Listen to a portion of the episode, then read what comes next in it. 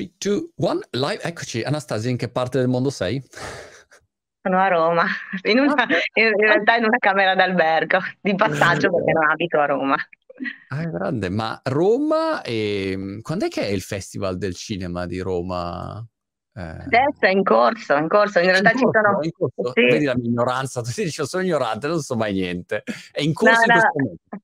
Sì, sì, sì, ci sono delle giornate eh, professionali di cinema prima e poi subito dopo inizia il festival, quasi contemporanea, si sovrappongono per alcuni giorni. Infatti io sono qui per questo, sia per incontrare tutta una serie di sales agents, quindi venditori, persone che arrivano a me col catalogo, mi propongono le ultime novità di film da comprare per l'Italia. E poi ho anche qui in distribuzione al festival la, la presentazione, la premiere di, di, di, ben tre film, quindi insomma... Wow, wow, ma un momento impegnativo. Ho sempre pensato ai festival del cinema come una straordinaria rottura di palle in realtà, perché cioè, mi, sembra, mi viene in mente il fatto, io sono un amante di, di, di cinema, cioè potrei vivere al cinema, de- faccio questa doverosa premessa, con i miei popcorn mi metto lì e guardo film per 24 ore di fila. Però eh, mi immagino che uno va al festival del cinema e guarda tutti i film e magari sono anche quei film molto cerebrali dove uno poi si addormenta dopo sette ore, non so, ecco, però ehm, invece è tutto il lato business chiaramente del festival. Esatto, esatto. Guarda, io, guarda, ci sono dei festival a cui partecipo dove non vedo neanche un film, cioè che è tutto un continuo incontrare persone, eh, ogni, eh, di solito gli slot sono di mezz'ora, quindi insomma è comunque molto faticoso, che non è un gran divertimento come si pensa, perché comunque bisogna passare da, spesso magari le location sono diverse, è un appuntamento mezz'ora da una parte, mezz'ora dall'altra, e, ehm, e in quella mezz'ora tra l'altro ti passano tante di quelle informazioni sinossi di film che poi devi riuscire a ricordarti quando, tor- quando torni a casa ed è abbastanza delirante. Tu ci fai proprio una scorpacciata di, di storie pazzesca. È, è, enorme. E tu se dovessi mh, spiegare come quando i miei figli dicono ma che mestiere fa tuo papà e nessuno lo sa mai spiegare, ma cosa, imprenditore di YouTube, cose, quindi ognuno non si, non si, sa più che cosa dire. Tu come, come spieghi il, il tuo mestiere? Eh, infatti, guarda, tra l'altro il mestiere del distributore è, anche, cioè, è veramente misterioso da, per tutti, eh, non solo per i figli, nel senso che, come anche quello del produttore, eh, che ha mille sfaccettature. Però il mestiere del, del distributore dice, ma cosa farà? Cioè, in realtà noi facciamo davvero tantissime cose, facciamo, si parte quindi dal selezionare dei film nel, nel, che vengono distribuiti, che vengono, scusa, prodotti nel mondo, quindi bisogna selezionare quelli che ci piace portare in Italia. E portare in Italia significa acquisirne i diritti, i diritti di tutti gli sfruttamenti, quindi da una parte poi li, li, devi trovare il modo di trovare le sale per distribuirle al cinema, dall'altra poi devi essere così bravo da riuscire a, a venderle alle tv e poi distribuirli sulle piattaforme varie digitali e anche in, in, un video, anche se adesso insomma è marginale, non è che tutti i film vadano in, in DVD.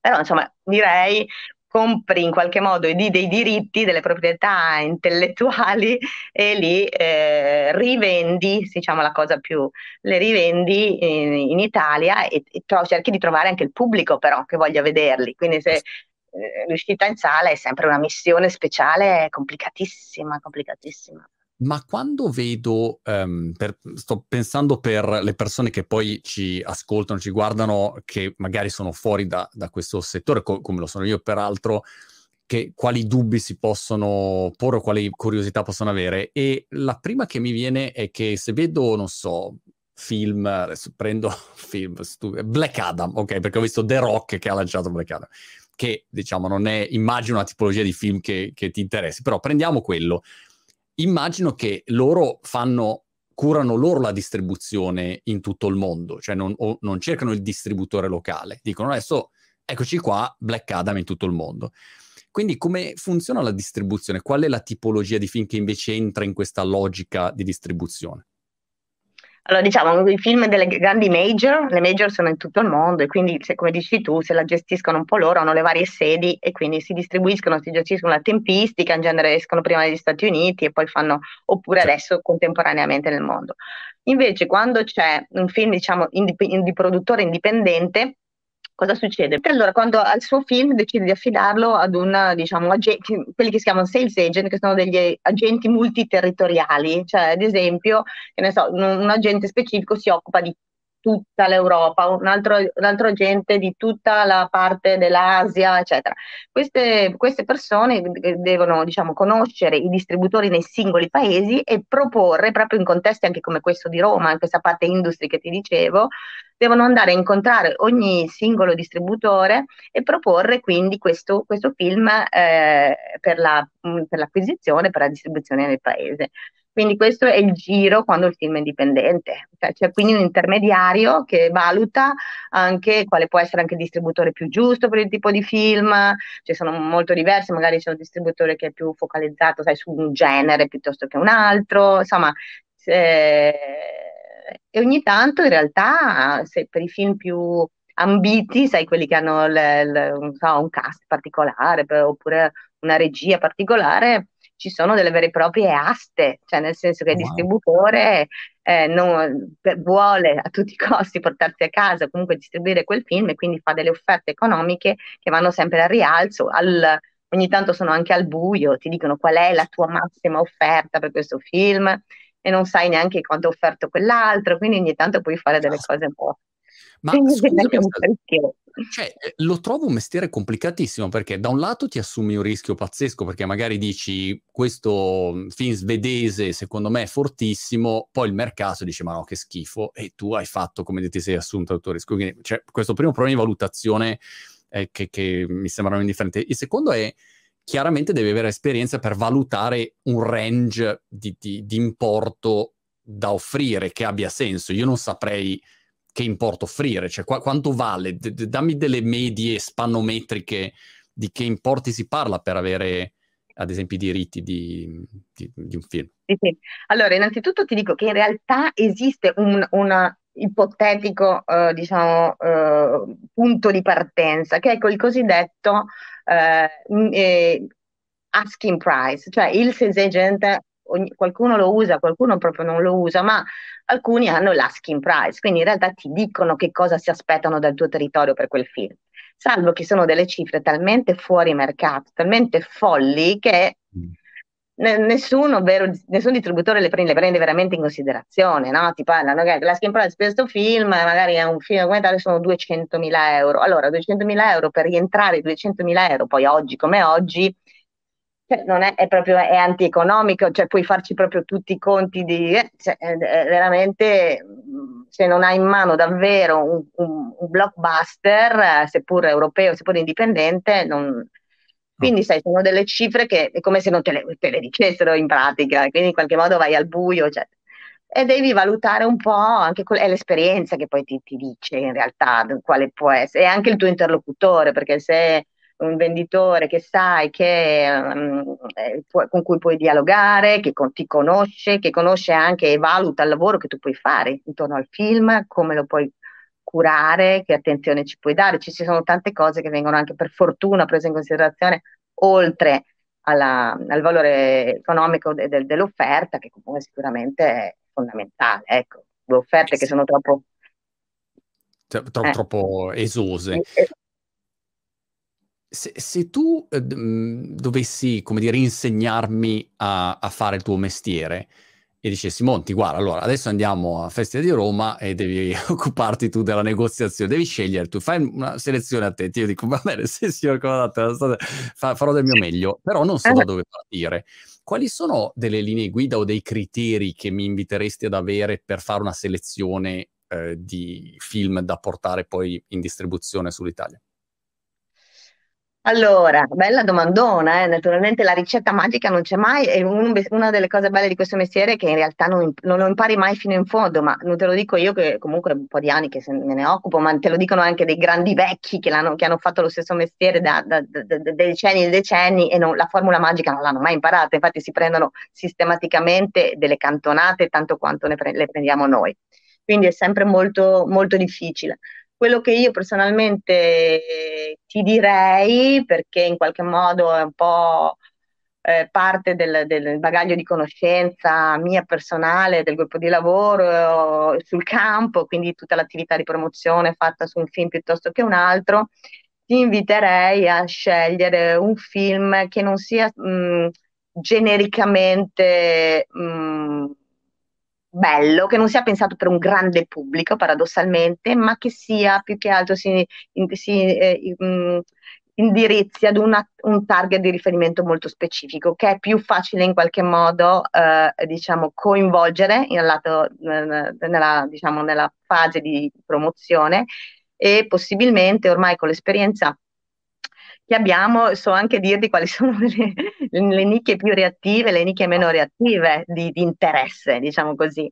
Quindi potrei dirti, guarda, se tu mi trovi una, una, un film che è una biografia in qualche modo tratta da, eh, per uno dei più grandi successi nostri resta eh, un film di finzione che racconta la storia di, eh, del giovane Karl Marx quindi che racconta Karl Marx prima che diventasse, cioè prima del, del, del, manifesto, quindi il giovane quando era un po' uno scapestrato, non sapeva bene di, cosa, di che viaggiava un po' per il mondo senza un quattrino, e quindi la, la prima, questa per dirti, eh, quindi insomma anche eh, personaggi o comunque temi che abbiano una, una, un forte appiglio dal punto di vista diciamo, del marketing e della promozione direi, mm. per andare su, un, po più, un po' più sul, sul sicuro. Un, un, un, audience, una nicchia precisa dove dici ecco hanno fatto un film, un documentario sui pelati e tutti noi pelati Bravo. a quel punto possiamo essere interessati e se fai la promozione tutti pelati dietro al telegiornale, tutti pelati allo stadio. Peraltro ho visto Smile, mi veniva in mente questa stupidata, scusa, stupidata, però eh, ho visto la promozione che ha fatto questo horror movie uh, Smile, mi sembra si chiami, che ha fatto 22 sì. milioni in, uh, al box office in, nel primo weekend, dove in pratica hanno piazzato delle persone, è, tutto basato sul, sul sorriso creepy no, di questa, questa ragazza. E quindi hanno messo dietro allo stadio di, di, baseball o dietro dove leggiamo le notizie delle persone con questo sorriso un po' um, angosciante e per cui hanno creato un po' eh, questo interesse, dice ma che cos'è questo, questo smile? E, e, e quello vabbè, è una tecnica diciamo di, di guerriglia marketing, però eh, è interessante appunto ragionare su, su, una nicchia sin dall'inizio.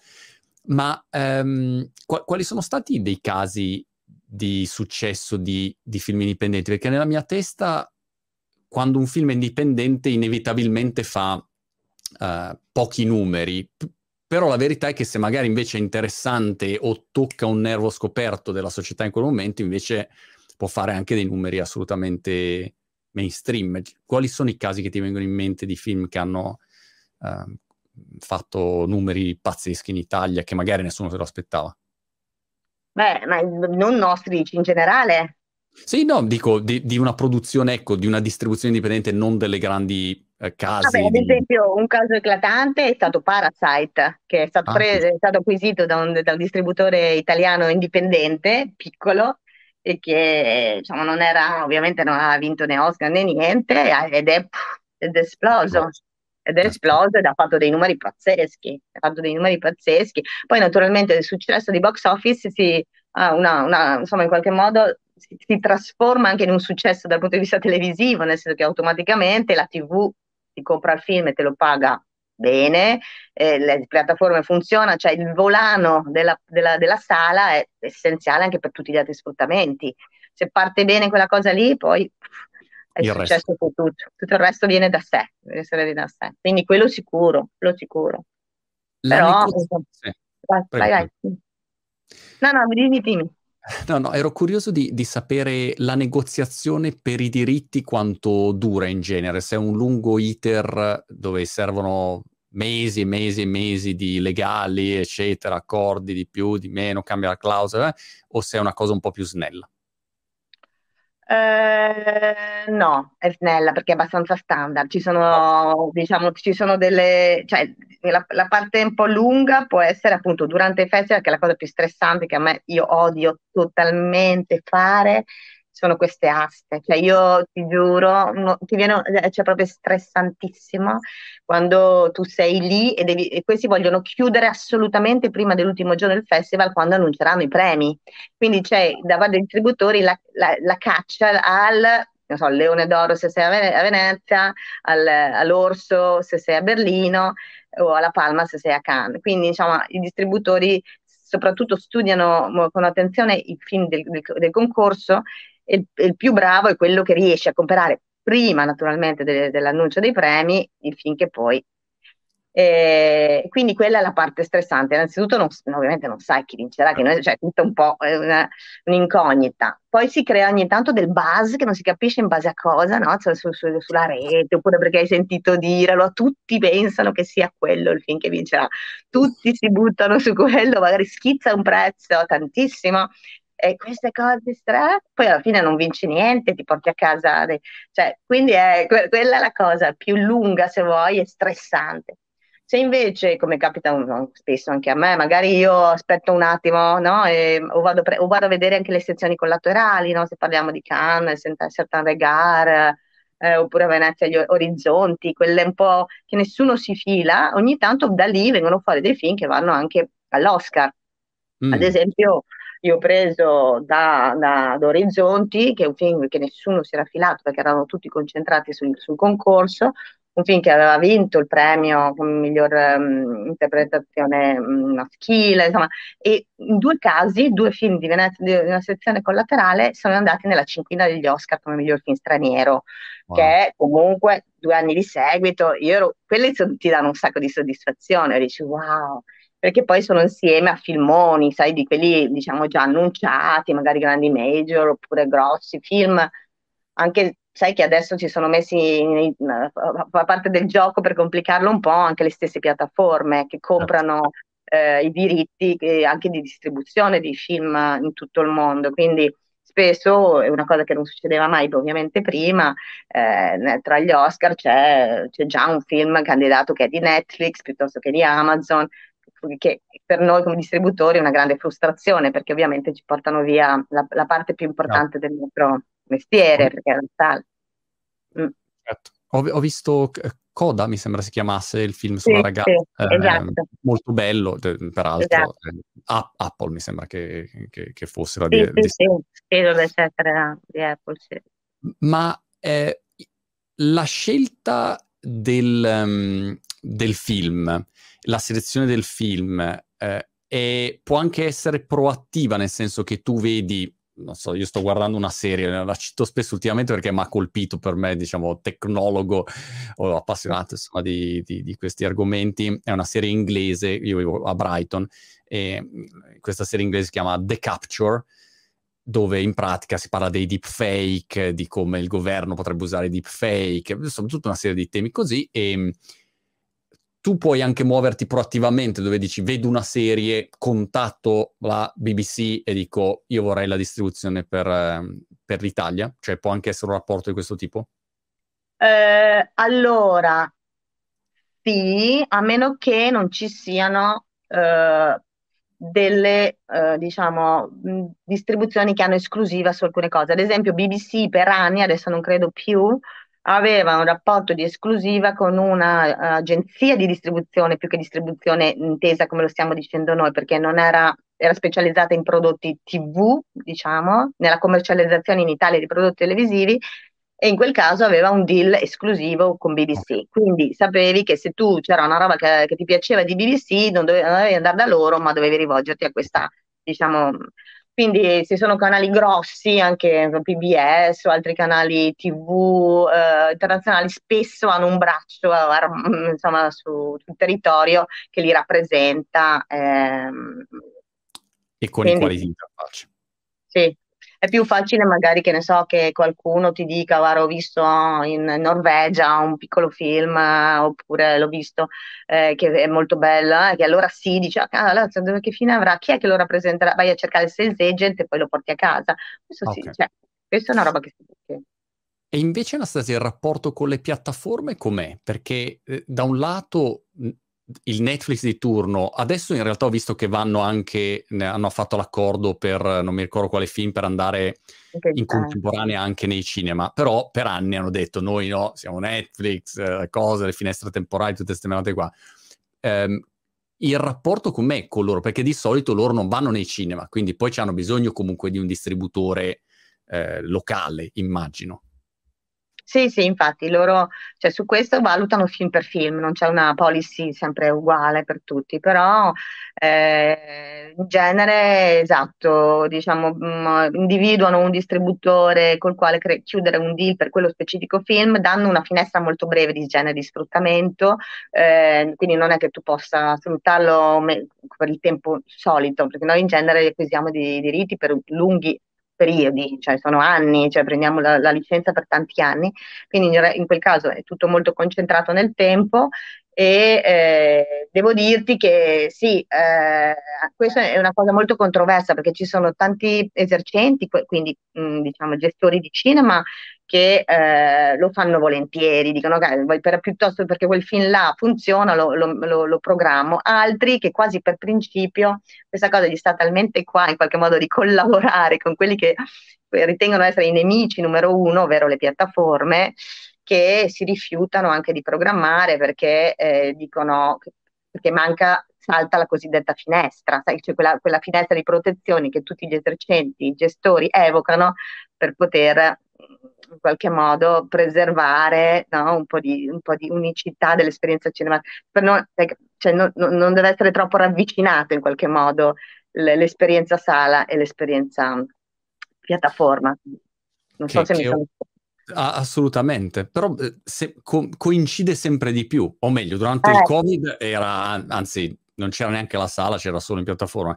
Però adesso, insomma, più o meno eh, esce, al, ho visto, non so, Elvis al cinema, bravissimo peraltro lui l'attore di, di Elvis, eh, pazzesco, e, ehm, e poi, eh, cioè, non so, dopo una, una settimana era già su, su, Play Store, non so, ecco adesso magari ho sbagliato i tempi di poco, però molto velocemente, ecco, non è come prima che aspettavi tanto tempo, magari prima di averlo dal blockbuster di turno.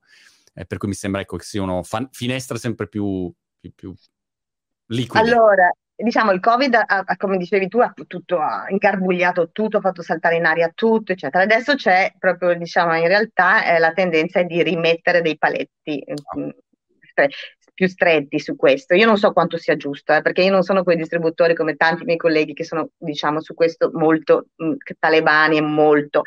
Io tendo più che insomma, bisogna cercare di trovare un modo di, di, di conciliazione in qualche modo, e non, no, è un po' anacronistico continuare questo, questo sistema di protezione per quanto mi, mi, riguarda. Poi so che mi linceranno tutti i miei colleghi, che invece c'è una battaglia molto grossa perché adesso hanno, la finestra è stata rimessa a 90 giorni, quindi per dirti anche una pay TV, no? Quando, un passaggio sul televisivo su Sky eh, non può assolutamente andare in onda un film prima di 90 giorni dall'uscita sala.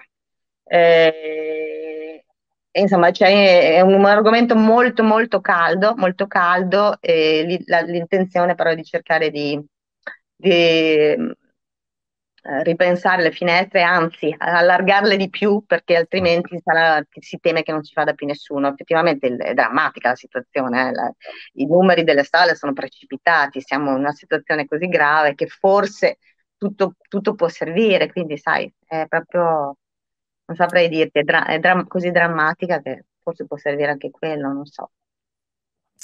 Una volta che hai preso i diritti del film, che cosa succede? Hai il tuo contratto in mano, hai vinto uh, l'asta, anzi no, scusa, il, il, valore del ho vinto l'orso d'oro, il gabbiano d'argento, tutti i premi vari, è un valore che poi è, è, effettivo, cioè lo vedi ancora, la gente dice ah, quello ha vinto il David. Bravo, e... domandone. Guarda, infatti io ma mi piacerebbe proprio fare un, un, test, capire quanti vanno al cinema perché un film ha, ah. ha visto il can. Allora, si, io posso dirti che sicuramente eh, Khan ha ancora il suo peso. Cioè, la Palma d'Oro comunque si porta dietro eh, uno, un suo valore aggiunto che va anche eh, rispetto proprio alle vendite televisive, al di là del pubblico eh, che più o meno identifica il premio e decide di andare a vedere il film per quello. Quindi Cannes sicuramente ha ancora questo, questo volano. Eh, secondo me, purtroppo, nonostante tutto, Berlino no, perché Berlino anche semplicemente è molto meno coperto no, a livello di, di, stampa, ci sono meno giornalisti che ci vanno, c'è meno copertura, ormai di cinema scrivono così poco sui giornali, quindi, boh, mm. quindi eh, quello secondo me no, eh, però questo non toglie che queste aste ci siano lo stesso. E mh, mm, Venezia, sì, vabbè, i premi principali sì, premi minori secondo me, secondo no. Meno. Ok. A questo punto hai chiuso i diritti, hai, come dire, portato a casa quelli che, che sono i film che ti interessano. Uh, altra curiosità, fai, hai un approccio tipo i venture capitalist quando investono in startup che dicono ok, investiamo in 20 e poi so che una, due in brocca e le altre tendenzialmente no, oppure cerchi di fare proprio una selezione accurata e dici no, io ne porto so, uno all'anno, due all'anno e cerco di fare però la selezione giusta. Come, come funziona quello? Eh, eh sei un'esperta anche di cinema in realtà, sono due strategie non so, non so niente di cinema. no, in realtà, guarda, la mia è sempre stata la prima.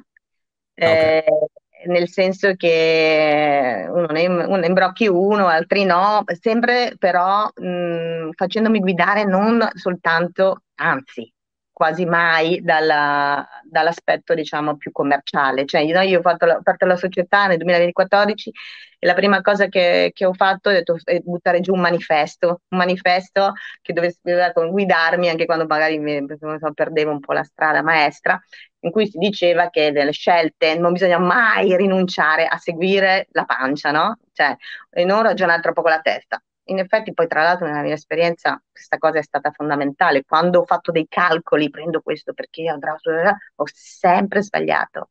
Cioè andando contro quello era un po' il mio istinto, scelgo molto di istinto e di, di pancia e poi ovviamente conciliando con, con i numeri, il tutto con i numeri, ma mh, per dirti, quindi tante volte ovviamente prendo dei film perché mi, piacciono da morire sapendo che sarà una missione, una missione speciale, difficilissima, è ovvio che cerco di pagarli poco, non sono una pazza, cioè cerco ovviamente, però nel, nel, nel, catalogo, se tu vedi nostro, ci sono tanti film che sono, che sono bellissimi, quello è il comune denominatore, ma, ma mm, molto difficili da distribuire, quindi eh, diciamo seguo la prima.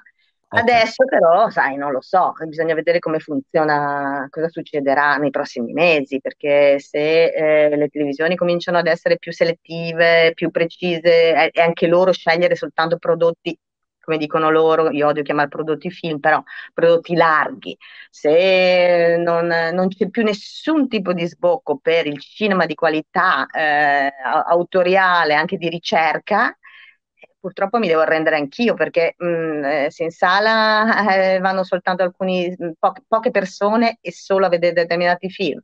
La TV non magari ti, ti, ti, eh, chiude la porta in faccia, a quel caso temo che la mia strategia debba cambiare e modificarsi nel, nel, nel, al punto 2 che hai descritto. La, la seconda che hai detto. La seconda che hai detto. A quel punto hai, um, per dire, hai, hai scelto un film facciamo questa ipotesi, hai i diritti, torni mm, col, col, tuo team e dici va bene, abbiamo questo film. Uh, hai qualcosa in particolare in questo momento che, che hai già organizzato, magari non, non, che stai definendo, ma dico, hai, hai un esempio um, da, da dirmi sul quale magari stai lavorando in questo momento?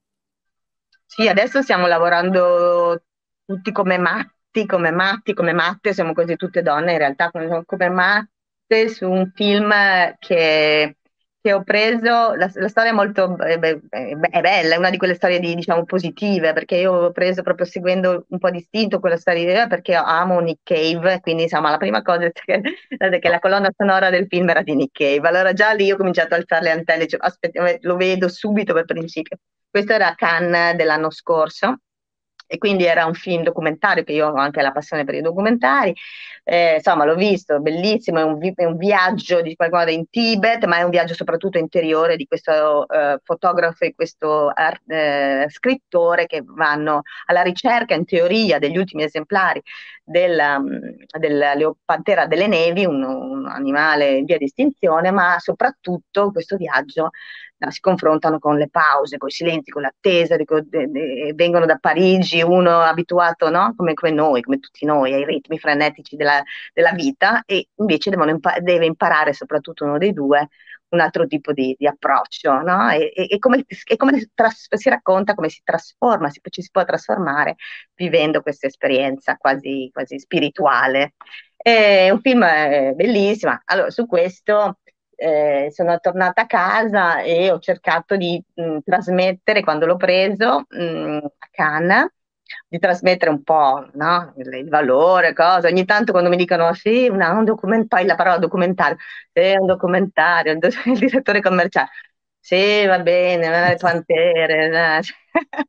Quindi devo cercare di passargli innanzitutto mia, il mio entusiasmo, che già è e poi però, devo dirti, in quel caso eh, ci sono stati de- una serie di mh, successi, da, ha vinto il César, che è uno dei, che è il, l'Oscar del cinema francese, è uscito in Francia e ha fatto 4 milioni e mezzo di box office durante la pandemia, un caso unico che tutti hanno cominciato a dire, oddio, sta Pantera, Madonna, insomma, questa cosa qui ci ha riempito di, da una parte di entusiasmo, dall'altra di tensione, perché dovevamo non fare come i nostri amici francesi, però se loro erano stati così bravi, noi qualcosina.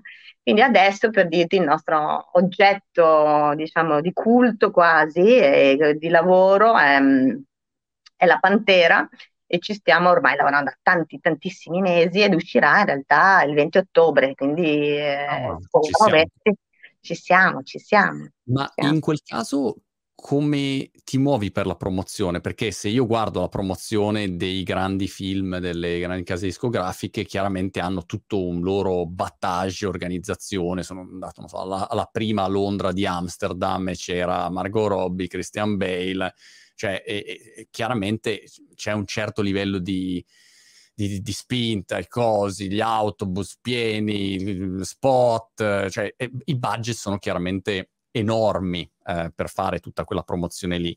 In questo caso non si può giocare co- con le stesse regole, con gli stessi economics. E, e, come vi muovete per riuscire a trovare delle promozioni che siano originali e accattivanti? Beh, innanzitutto ragioniamo molto film per film. Cioè, tipo, vi, vi sezioniamo il film, cercando di trovare all'interno del film, come ti dicevo, quali sono le nicchie che si possono andare a prendere per la giacchetta quasi a casa, no? suonare le campanelle. Quindi è una cosa abbastanza, in qualche modo, artigianale, ma che quando l'abbiamo fatta fun- bene, funziona. Quindi devi lavorarci con molto tempo devi avere un gruppo di gente che ci si dedica. Quindi rispetto a questo, ad esempio, vivisezionando la Pantera abbiamo pensato innanzitutto quali erano i mondi di riferimento. No? La prima, eh, che per esperienza è molto reattiva, è il mondo della montagna del cammino, che ha un sacco di gente, no? quindi abbiamo coinvolto il CAI, il patrocinio del CAI e del CAI che manderà le newsletter, informerà tutti, è, è un nostro partner. Poi il mondo della letteratura, uno dei due protagonisti è uno scrittore, quindi abbiamo fatto le vetrine ne, nelle librerie Feltrinelli, abbiamo, i, abbiamo fatto i segnalibri, abbiamo, li abbiamo buttati un po' da tutte le parti. Abbiamo coinvolto per il doppiaggio, perché il film va anche doppiato, uno scrittore importante italiano che si chiama Paolo Cognetti, che ha fatto la voce del, del suo amico francese che da noi era meno, meno, meno conosciuto, anche se in Francia è un... Quindi, sai, tirando, poi la film fan base di Nick Cave, essendoci la colonna sonora di, di Nick Cave, poi la fotografia, la, l'altro, cioè, il, il co-regista è un fotografo naturalista molto noto, quindi tutto il mondo vai a cercare il fotografo, l'influencer che ti fa il coso, capellini per spedire appunto queste, queste persone che sulla rete in qualche modo ovviamente devono appassionarsi del film loro per primi no? e passare un po' il coso. Poi abbiamo contattato anche dei divulgatori scientifici importanti che eh, presentano il film in sala perché è essenziale la, la partenza. Quindi i primi giorni della sala abbiamo creato degli eventi Quindi ci sarà questo divulgatore scientifico importante a Roma, in una sala di Roma, il presidente del CA in quell'altra, lo scrittore dall'altra parte, in modo che la prima giornata in qualche modo lanci. Poi, siccome il film è bello, crediamo e speriamo che si attivi il passaparola. Questa, diciamo, è la strategia più ehm, eh, più, diciamo, di partenza. Poi abbiamo fatto i gadget, anche noi, appunto il cappellino, gli adesivi, una specie di, mh, per cercare di coinvolgere le famiglie, sai, i poster nel, in questi sì, tipo parchi, parchi per i bambini, sai, con gli animali, dei piccoli kit per i bambini, per colorare, tutte cose così. Poi abbiamo fatto, in questo caso abbiamo fatto anche noi, attenzione, attenzione, abbiamo anche noi tram, che se tu giri per Milano c'è il tram della Pantera, attenzione. Però è una cosa eccezionale anche perché insomma c'era, c'era un, un, uno dei produttori del film che aveva a che fare con, insomma abbiamo avuto la possibilità di farlo e, mm, quindi anche noi abbiamo i tram abbiamo le pensiline in alcune delle città più importanti d'Italia, ma questo è un'eccezione. Poi scegli anche i giornali, abbiamo fatto Focus ovviamente, essendo un tema internazionale, la pagina pubblicitaria, molto mirato. È un lavoro mm. certosino di selezione sia di, diciamo, sulla rete che di, di lavoro proprio da flyer, voucher, sconto, un miscuglio tra una maniera più artigianale in qualche modo da quasi telefonisti, perché comunque le persone, le mie rag- le ragazze che lavorano con me chiamano le persone oh. dicendo guarda che questi, non, tu, non, non tutti, no? chiamano... vai, fila. non chiamano ogni singola persona, però chiamano, non so, le, anche tibetani, abbiamo coinvolto anche la comunità dei tibetani perché si ambienta in Tibet, quindi i, bud- la, i, buddisti faranno anche un evento con le campane tibetane in sala, insomma una creatività. Cioè, mi piace molto, Anastasia, mi piace molto questo approccio di analisi e spacchettare tutte quelle che possono essere le audience interessanti e interessate e poi andare a capire quali sono magari le realtà di riferimento di quel singolo target per poi instaurare un dialogo e cercare di coinvolgere tutti quanti. Peraltro, sai, Nick Cave, um, non so se abiti ancora a Brighton, abitava a Brighton, io l'ho visto. Sì, sì, abita a Brighton che, che, era lì e dopo lo vedi e dice, beh, vai, vai, vai, fidami, che l'ho già visto 70 volte, con le tue canzoncine, vai a fare le canzoncine. Però, insomma, con la storia di, di Nick Cave senz'altro merita. Mi piace anche il discorso della, del fatto di trovare persone appassionate a, a un film. È, è, questa magia per me del, del cinema, dei film in generale. Se ti piace, cioè, se vedi un film che ti prende, e poi, cioè, io ne parlo in due minuti. Ogni due minuti parlo magari, non so, di film, di libri che leggo, ma non è che mi paga qualcuno per farlo. Ti piace e quindi dici, oh, ma lo devi vedere anche tu perché merita, perché ti ha lasciato un'emozione, un ricordo. E quindi questo secondo me fa un'enorme differenza. E si vede anche, no, se uno è, è prezzolato e ti dice, vai, vai a vedere il film, o se invece dici, ah, questa è una figata pazzesca. E quindi, insomma, quello fa un'enorme differenza. Ma tu che cosa hai studiato per arrivare a fare questo mestiere? In realtà, ehm, no, insomma, l'università che ho fatto non c'entra proprio niente. Ho fatto uh, lingua e letteratura russa, che nel caso nel nome c'era il, il ah. destino, ma cioè, poi quando ho capito che per, per, con la laurea in russo si poteva solo tradurre, diciamo, dei manuali di, all'epoca di elettrodomestici che venivano commercializzati nella, nel, nella nuova Russia, ho detto che forse quello non era il mestiere giusto per me e, ehm, e quindi poi ho fatto una scuola, eh, proprio i primi anni della scuola di scrittura, quella di, di Torino, la Holden, eh, con però po- le idee poco chiare, solo un grande amore per eh, no. le arti, cioè la letteratura essenzialmente.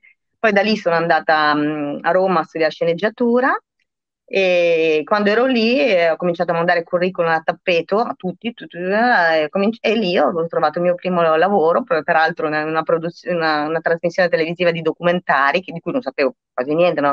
non è che fossi appassionata da, già allora.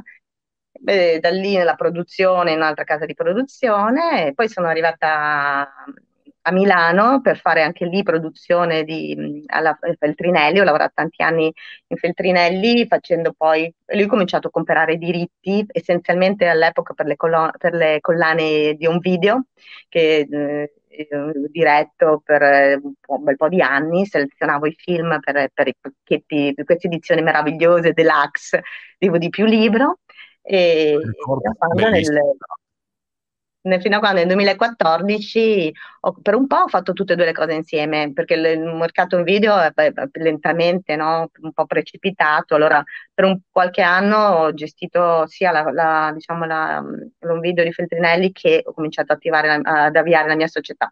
Poi da, da pochi anni sono concentrata 100% nella mia società, quindi da due anni scarsi che, che, è una scelta, lo dico da, da imprenditore, intraprendere è, è qualcosa che insomma è un salto non indifferente, no? passare dal lavoro dipendente a dire no, adesso faccio una cosa mia, eh, con tutti i pro e i contro, insomma, quindi è, è un tratto caratteriale, insomma, sempre interessante da, da notare le persone, perché spesso invece uno dice no, io continuo a lavorare, mhmm, sto tranquillo, faccio quella cosa lì, mhmm, bene, insomma, non ho bisogno di fare una cosa mia. Quindi, insomma, questo è, è sempre interessante. Qu- quando è stato il momento che hai deciso di fare questo passaggio? Guarda, perché a un certo punto, cioè, mi sono guarda- allora, il mercato dell'home video stava finendo, ho capito che lì dentro, cioè all'interno di Fontenelle, con cui è stato un'esperienza bellissima, lunghissima, eh, però non c'era più un'evoluzione di quella cosa lì, perché anzi stava andando a morire, no? Perché quello era il loro fuoco, cioè l'on video essenzialmente.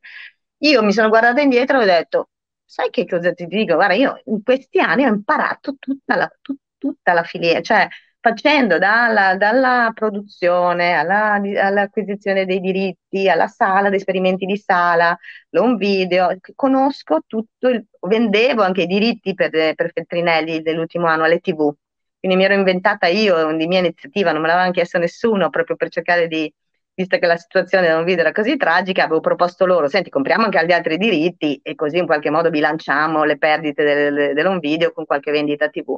Quindi avevo già cominciato a fare acquisizioni full rights, diciamo così, e a conoscere i vari buyer delle TV. Eh, quindi avevo, mi sentivo di avere in mano tutta la, tutta la, filiera, no? Per la prima volta, perché in realtà se, se una cosa del genere non avrei potuto farla prima, perché non mi sentivo pronta. Non, mi, in quel momento ho detto, cos'è? E questo è il momento. E quando mi hanno proposto di ridurre il numero dei titoli, ho detto, e anche il tempo, dicendo cosa facciamo di sta collana, ho detto, senti, facciamo così, io faccio part time con voi e contemporaneamente apro la mia società, che non è in concorrenza perché io mi concentrerò più sulla sala, bla bla bla bla bla bla. Così è nata. Wow, complimenti, mm. perché secondo me è sempre un salto super importante, insomma, interessante e, e il mondo cinematografico come dire, ha una maggiore presenza femminile adesso in questi ruoli, perché se io penso anche a tutte le persone con cui ho chiacchierato negli anni, mi vengono in mente solo uomini, se devo proprio essere sincero. Ehm, è, è, si è un po' evoluto, è un po' cambiato adesso? Mm, non ancora, spero, mm. spero, cioè mi sembra che siamo sulla strada giusta, quindi okay però per dirti distributrici donne in ruoli come il mio, cioè o fondatrici di compagnie, ma anche amministratori delegati di società di altri, cioè ce n'è veramente pochissime. Saremo, direi, eh, distributrici donne, siamo tipo mh, quattro in tutta Italia, okay. eh, con una marea di uomini. Eh, le donne ci sono tante, ma sono sempre in ruoli subalterni, sempre a, diciamo, diciamo, è come avere una macchina in cui il, il, capitano è sempre uomo e tutto il lavoro viene gestito dalle donne, o, o gran parte del lavoro. Eh, insomma, eh, diciamo che c'è qualche, qualche, qualche, segnale di cambiamento, ma proprio timido, eh, timido nel mondo del cinema ancora. Quindi io quando mi chiedono come donna eh, le quote rosa, dai spero tu, tu non sarai per le quote rosa, le donne se sono brave mm. vanno avanti da sole. Io in realtà su questo penso invece di no, nel senso che se serve in una situazione appunto di emergenza ci sono procedure d'emergenza che non sono, non sono giuste, cioè in un mondo ideale delle, è una stronzata mettere le quote rosa, lo so anch'io, ma se è l'unico modo per far invertire la rotta in un momento specifico del nostro percorso, facciamo quello, cioè, facciamo quello che bisogna fare. Poi ovviamente se la, quando la situazione si diciamo, equilibrerà non ci sarà più bisogno, ovviamente. Però faccio un esempio concreto, eh, il fatto, ad esempio, il, eh, c'era anche un gran numero di film a regia maschile che arrivava e pochissimi film di registe donne, cosa che non ha, ma perché? In realtà, a mio avviso, proprio perché se tu valuti anche, anche le gestioni dei festival sono quasi sempre al maschile, quindi sono pre- eh, presidenti, direttori, selezionatori, quasi tutti uomini. Allora, io credo che sia giusto imporre che non che, che ci siano metà film regia donna, regia, no, quello no, no, film sono son belli, sono belli indipendentemente, però la selezione, il comitato di selezione, secondo me deve essere 50-50, perché la sensibilità di un uomo non è quella di una donna, ma proprio siamo proprio diversi, a noi ci piacciono delle cose che sono diverse spesso e volentieri da quelle degli uomini. Io noto delle cose in un film che magari lo faccio vedere a alcuni miei colleghi maschi che non proprio, no, proprio niente, non lo colgono minimamente quella cosa lì. O gli fa schifo o non, oppure gli piace per altri motivi. Quindi diciamo che siccome le vie d'accesso al film in Italia spesso sono i festival, credo che sia giusto, ad esempio, che ci sia proprio un, metà, un comitato di selezione, metà uomo, metà donna, in modo che poi almeno si seleziona con, le, diciamo, con una, con una par condicio di sensibilità, insomma, in qualche modo. Anche perché in questo modo hai, diciamo, delle, delle sensibilità diverse anche rispetto ai film che poi vanno in sala, no? Cioè io, so, qua a Brighton vedo quando, quando fanno varie iniziative, mhmm, c'è, c'è, un'inclusione totale, ma, ma, di qualunque tipo, ecco, non è più solo uomo, donna, è, è una contaminazione, intercontaminazione ehm, di, di, di, tante influenze diverse, perché in questo modo poi puoi anche sviluppare no, una, un'apertura, una visione diversa, un gusto diverso, e invece se no c'hai sempre lo stesso, diciamo, lo stesso prodotto. Sai Anastasia che a conferma quello che dici ti posso dire che di recente eh, in due eventi in cui sono coinvolto, due eventi fisici, tutta la parte organizzativa sono solo donne, quindi le call sono esclusivamente con mm. donne, ma sul palco il 95% sono uomini.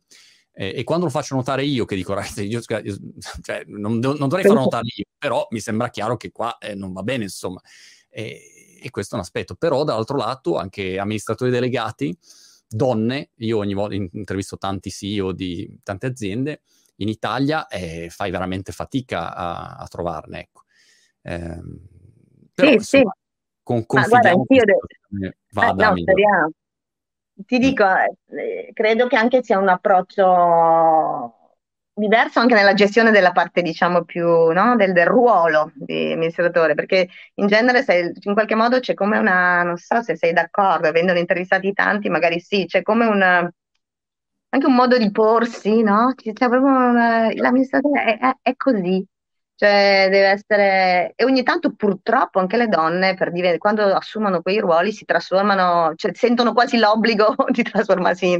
hanno queste modalità molto maschili, ma cioè, sembrano in qualche modo aver bisogno di, di, di, di trasformarsi in, uomini per, per rivestire esattamente quel ruolo bisognerà fare, cioè sono ancora tanti passi avanti perché in realtà eh, si può fare l'amministratore con, con della, una creatività, con un istinto, non bisogna sempre avere, io ad esempio non sono il classico amministratore, so di avere delle, mh, delle carenze su alcune cose, no?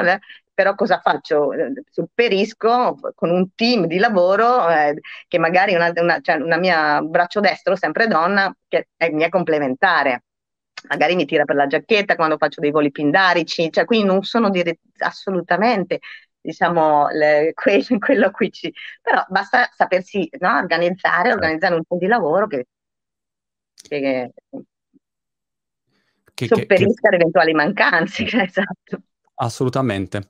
Anastasia, senti, ti ringrazio moltissimo. Eh, parlerei per ore, ma devi andare a stringermi un po' di contratti qua, quindi devo, devo esatto, esatto, eh, esatto. l'asta arriva quello dietro. A, a esatto, magari a causa tua mi sto perdendo. In realtà fatto, ti giuro che giuro prima di iniziare questa call ho, ho fatto un'offerta su WhatsApp, te lo giuro, però sapere com'è andata, di un film che, che ha, ha, già due offerte. Ah, quindi non okay. so se lo. Ora faceva anche su WhatsApp, però ieri avevo fatto un incontro di persona, eh, cioè è soltanto diciamo il follow up di una cosa che avevo già annunciato. Però... Grande. in bocca al lupo allora per questo, Anastasia, in bocca al lupo per la, la Pantera e tutti i vari progetti insomma, che, che avete e mm, ci vediamo alla prima occasione eh, in qualche sala cinematografica, prima o poi ci incontreremo. Spero, spero, grazie. Alla prossima, ciao ciao.